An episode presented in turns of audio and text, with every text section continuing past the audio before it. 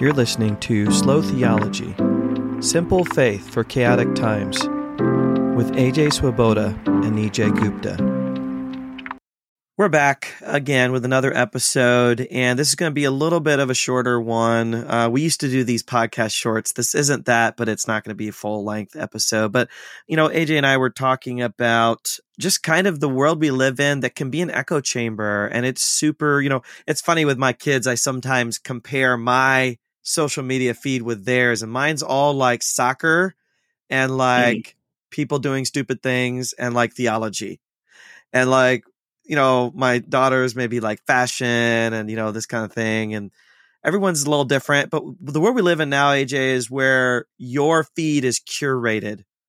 And I know from all these studies that social media is designed to keep you happy and clicking either they either want you outraged. It's really just two settings. yeah. they either want you outraged and and anger scrolling, uh, or they want you just to kind of have that endorphin hit by just seeing your favorite gurus, your favorite influencers, um, your AJ Swobodas, and just scrolling through and being happy. And I think the problem there is the echo chamber, just kind of like being stuck in one part of the library only reading things that reinforce what you already believe and make you feel good about what you believe. And you don't really learn. I remember AJ, see, every now and again, AJ, I learn something from you. And I, mm-hmm. one of my favorite insights is when you talked about serendipitous insight from yep. reading just books you just happen upon or magazine articles that you just happen upon. So when you had a print newspaper, print magazine, when you're walking through the library stacks, you just pull a book off the shelf you end up learning things that you're surprised to learn because you're just sort of reading. And we've limited a lot of that with all the curated rec- reading recommendations. So, AJ, I want to throw this question out there to you for this shorter episode, just asking we all know it's unhealthy to um, only read one type of literature, one type of author. You get kind of trapped. Uh, it's kind of like working out and you skipping leg day every time and sometimes your legs need a good workout too.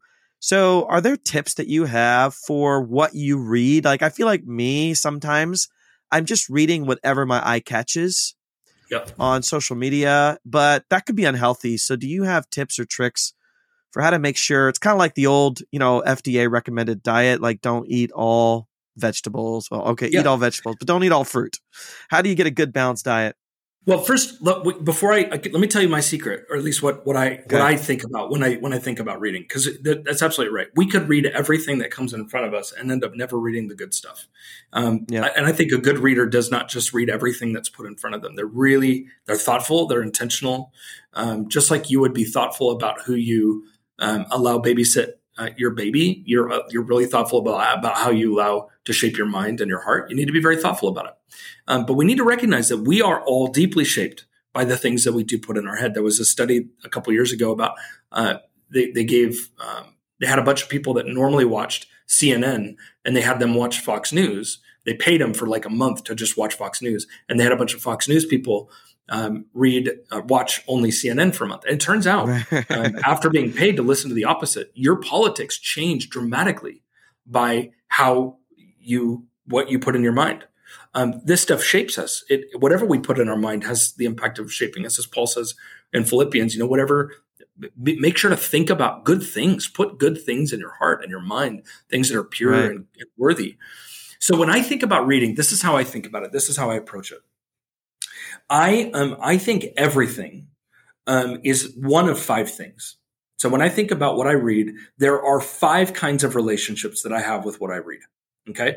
So I have what okay. I call acquaintances, neighbors, enemies, friends, and lovers. Okay? okay. So what's what what do these mean? So an acquaintance is is something that um, I could read, but more often than not, I just pass by and I let it go. Sure. Um, an acquaintance is like something that really it's not important to take super uh, take an amount a large amount of time uh, to to give a lot of energy to. I call this ethical skimming. So it's it's the practice of like eh, this this clearly is not worth a whole heck of a lot of time. Right. And I got to tell you, there's a lot of acquaintances out there. Sure. Um, I would say pretty much everything that goes across my my news feed, most of it is an acquaintance. I don't need to spend a lot of time with it. So an acquaintance is somebody that you pass by and don't you don't need to feel really bad about it. A neighbor, and this is this, a neighbor is actually really important for those of who are listening who are in school. Okay, a neighbor is somebody right. A neighbor is somebody that you live next to and you have to deal with them. You, you, you don't you don't get to choose Right. whether you live next to them. You have So- to have a relationship with them. You have to. You're required to have a relationship with them. So Yeah. a great example of this when I'm in a class is a textbook.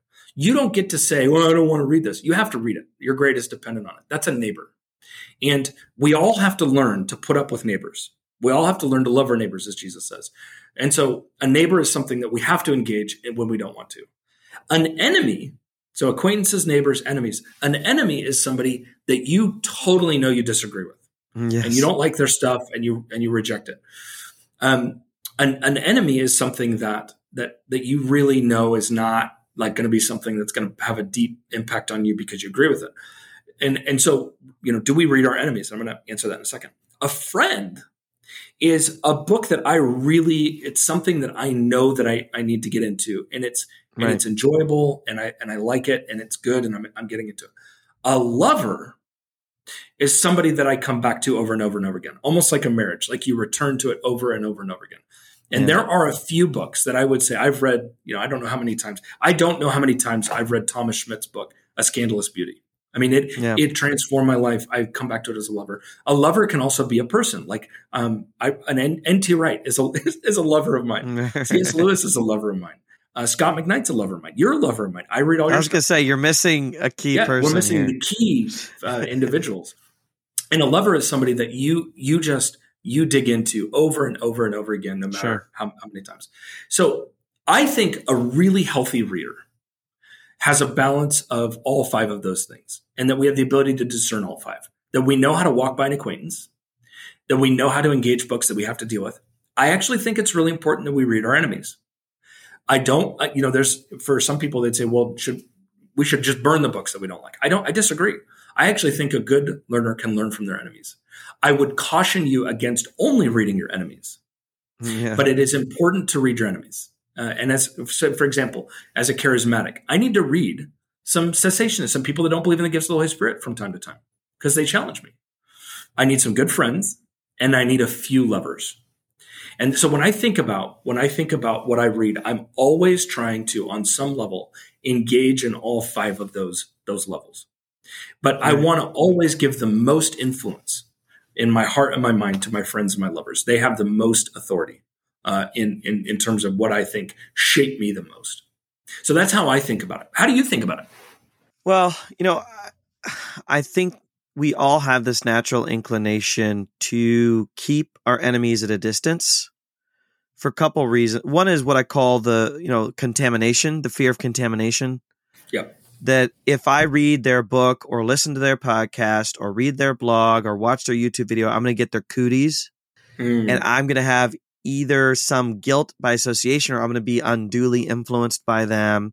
And I could see where people get that fear, but then it's very easy to judge them from afar. And you get this kind of superiority complex where you can just gossip and, and, and speak, speak, um, you know, rudely and crudely about them because you can keep them at a distance. I'll tell you what's really been challenging for me is, you know, I, I'm thinking of a particular person and on paper, we're like opposites theologically. Mhm. And, you know, from the, what this person posts on social media and the kinds of things they write, like just we're opposites. But we had an opportunity to serve on a committee together and we became friends, like professional friends. Just we see each other at conferences and work together a bit. And we came to like each other on that level and in that work. And that spills over into our engagements on social media. And I, I have a more natural appreciation for the person, even though I disagree with what they're writing. And it's Yeah. changed how I look at the person. Even though I disagree with their writing, I'm not put off by them yeah, yeah, because I know them and I know they're a really good person and they have a family and they're a good father and good husband and all of that. Like I, I, I, you know, even though I would not want my students to go to their that person's school for you know uh, education. Like I have a different mentality. So I think the humanizing piece is really important because we're just we're just trained. We're trained yeah. by everything to judge and condemn that person we disagree with as yeah. stupid, evil, right? And then to read them with charity. You know, I think of the Josh Butler situation. We don't have to get into the nitty gritty there because we're we're trying to be practical here. But I think about that and just you know, I don't think Butler did everything right, but there's been a lot of harassment and mockery his direction that is unfair and dehumanizing. And that's just the name of the game. That's what trolling is all about. And so I think it's really important that we're intentional about what we read mm-hmm. and that we get out of our comfort zone. And yeah. um, I think honestly, this is where book clubs can be really helpful and joining a book club that's going to take you out of your comfort zone a little bit. So if you're listening and you really want to practice this kind of diversity of reading, I was I suggest getting into some kind of book club where there's going to be a variety of books read. Yep. Uh, I'll tell you what. This comes from my seminary days. I was told do not read Rudolf Bultmann. You know he was anti-Christ. He was all this stuff. Uh, and then in my PhD program, we read Rudolf Bultmann, and I don't agree with Bultmann, but his heart was in the right place. like yeah. he wanted to demythologize the Bible and get rid, but he didn't do it because he hated Jesus. He did it because he loved Jesus. He want he wanted people to get away from the kind of scientific historical questions to focus on Jesus. And I don't think that's the right way to do it, but I, I don't think he's evil for that. You know, yep. a lot yep. of it is the posture in which you're reading somebody. If I'm taking your taxonomy of, you know, friends, lovers, probably with lovers, like your guard is down, right? Yeah, you're just like, yeah, yeah. I'm just going to take anything you're selling. You're amazing. I love you. Like that's, you know, you just love that literature. But then if they're enemies, like it's okay to read it, your guard's up, but just what you're just trying to learn and understand. You're not yes. letting that book into your very soul. yeah, that's right. And that's I think exactly if you right. have different postures in those different categories, then you're not going to be as afraid. I think for me, AJ, I get afraid. Like if I read this, I might change my mind or I might this and that. And I, I think some of this pang of fear kind of creeps in. Yep. But but let's get down practicals since we're we're wrapping up here. How do you actually choose the books? Well, I, I like this. This um, I've, I've heard a couple people talk about this. My friend John Mark Comer references when it comes to disciplines. So there's a lot of Christian different disciplines, right? Fasting, prayer, going to church, worship, like uh, lectio divina, reading scripture, these sorts of things. And th- there's two ways to think about every disciple, a discipline. Uh, there's upstream disciplines and downstream disciplines. An upstream discipline is a discipline that's really hard for you. Um, I'll give you fat fasting for me is an upstream discipline. It's really difficult, which is probably why I need to do it because it's most difficult. Um, it is not hard for me to go to church. It's not hard for me to read scripture, and uh, and so right. a downstream discipline is one that comes naturally to you. It's something yeah. that you operate in quite nicely. It, it fits very well with who you are, your personality, and I think that that's a really interesting way to talk about reading. I think that the majority, seventy five percent 50 to 75% of what we read should be things that are, you could call them downstream readings. They are things that build up your faith. They build up what you know. They, they, they encourage you. They affirm. They, they give you life where, where there's already life. But we do need some downstream reading. We need some, or some upstream reading. We need yeah. some reading that does challenge us. And if we yeah. only read everything that we already agree with, I, I would, I would encourage any listener don't spend 90% of your reading reading upstream stuff. Because at the end of the day you can actually end up gosh you can you can put yourself in a position where you you, you chuck your faith because you you're only reading you know the the new atheists or you're only reading uh, people that are are questioning every single little nuance of your theology. I don't think you should read everything that you disagree with but i think that there should be some that is upstream that's challenging. So as you read do so more discerningly don't just pick up anything. Yeah. Um, if you have found an author that every time you read them, you walk away having a deeper faith in Jesus, go and read everything that person has written. Take the next year and just read everything. If you have found a book that has brought life to you, read it again. But for goodness sakes, right. how sad would it be if we spend our life and end our life having read everything that was on our newsfeed, but we never spent time reading and rereading those voices that gave us the most life. How ironic that would be that we would end our life having read too widely. So I think I, I don't don't focus on on reading everything. Focus on reading reading wisely. Right. And, a couple couple of things like I've noticed just between my wife and I, like we're we're very different. Like I am highly impressionable. yeah. I've realized that about myself, and my wife is not. And so she can read all kinds of counter stuff, and it does nothing to her. Like it won't it won't rattle her. And I'll read something that is questioning the faith or questioning something I believe, and it mm-hmm. rattles me. Like so, I know my limitations, and some people maybe don't. And so you kind, it's kind of a muscle that you yeah, strengthen, yeah. right? And so you don't just go in, you know, like you were kind of saying, you don't just dive in with both feet and read all of the stuff that's going to rattle you all at once. You know, it might be something you grow and develop yes. over time. And for me, if if it was 20 years ago or 15 years ago, and I was reading a Bart Ehrman book, or I was reading, you know, a Pete Enns book, Pete's a friend of mine, but he does rat- rattling kinds of things. If I was reading that, I would have a hard time reading it by mm-hmm. myself because it's kind of like you know being afraid of the dark. Like I'm gonna, I'm just gonna have all kinds yeah. of nightmares. But if I'm reading it with someone else and we can kind of say like, ah, I don't know about this, or ah, this is kind of stressing me out, like that could help. Yeah. I think if it's someone a good friend yeah. that you trust that isn't gonna, you know, kind of get sucked into yes. the black hole.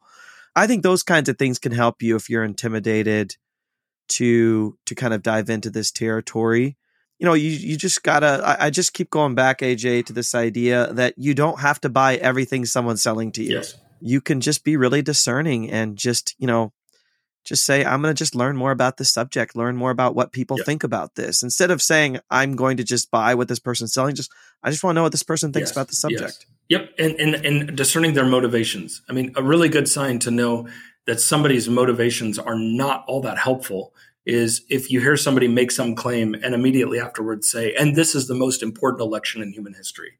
The motivations of a writer is really important. Are we being manipulated by information and post for a particular political end?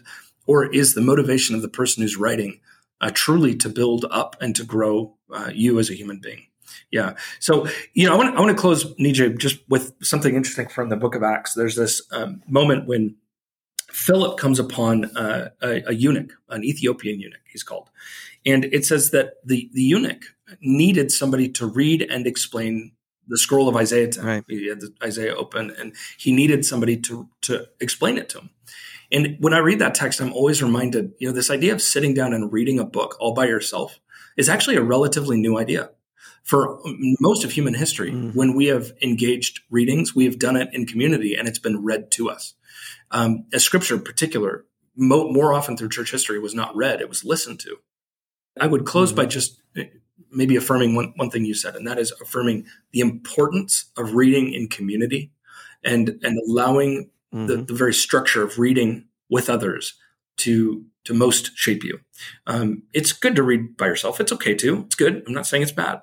Maybe read the Bible by yourself, but don't read for yourself. Or I should say, maybe read the Bible sure. um, for the purpose of, of, of growing in community, not just for you. Something something to that effect. So, would everybody read? It's good to read, yeah. but be discerning and be thoughtful and balance out your reading. Uh, listen to the dead, listen to the different, um, but also uh, read those that that affirm and, and, and push you in the direction uh, of Jesus. It's certainly a, a critical function of a Christian. Love it. All right, we got some good tips. Thanks, AJ. Good to talk.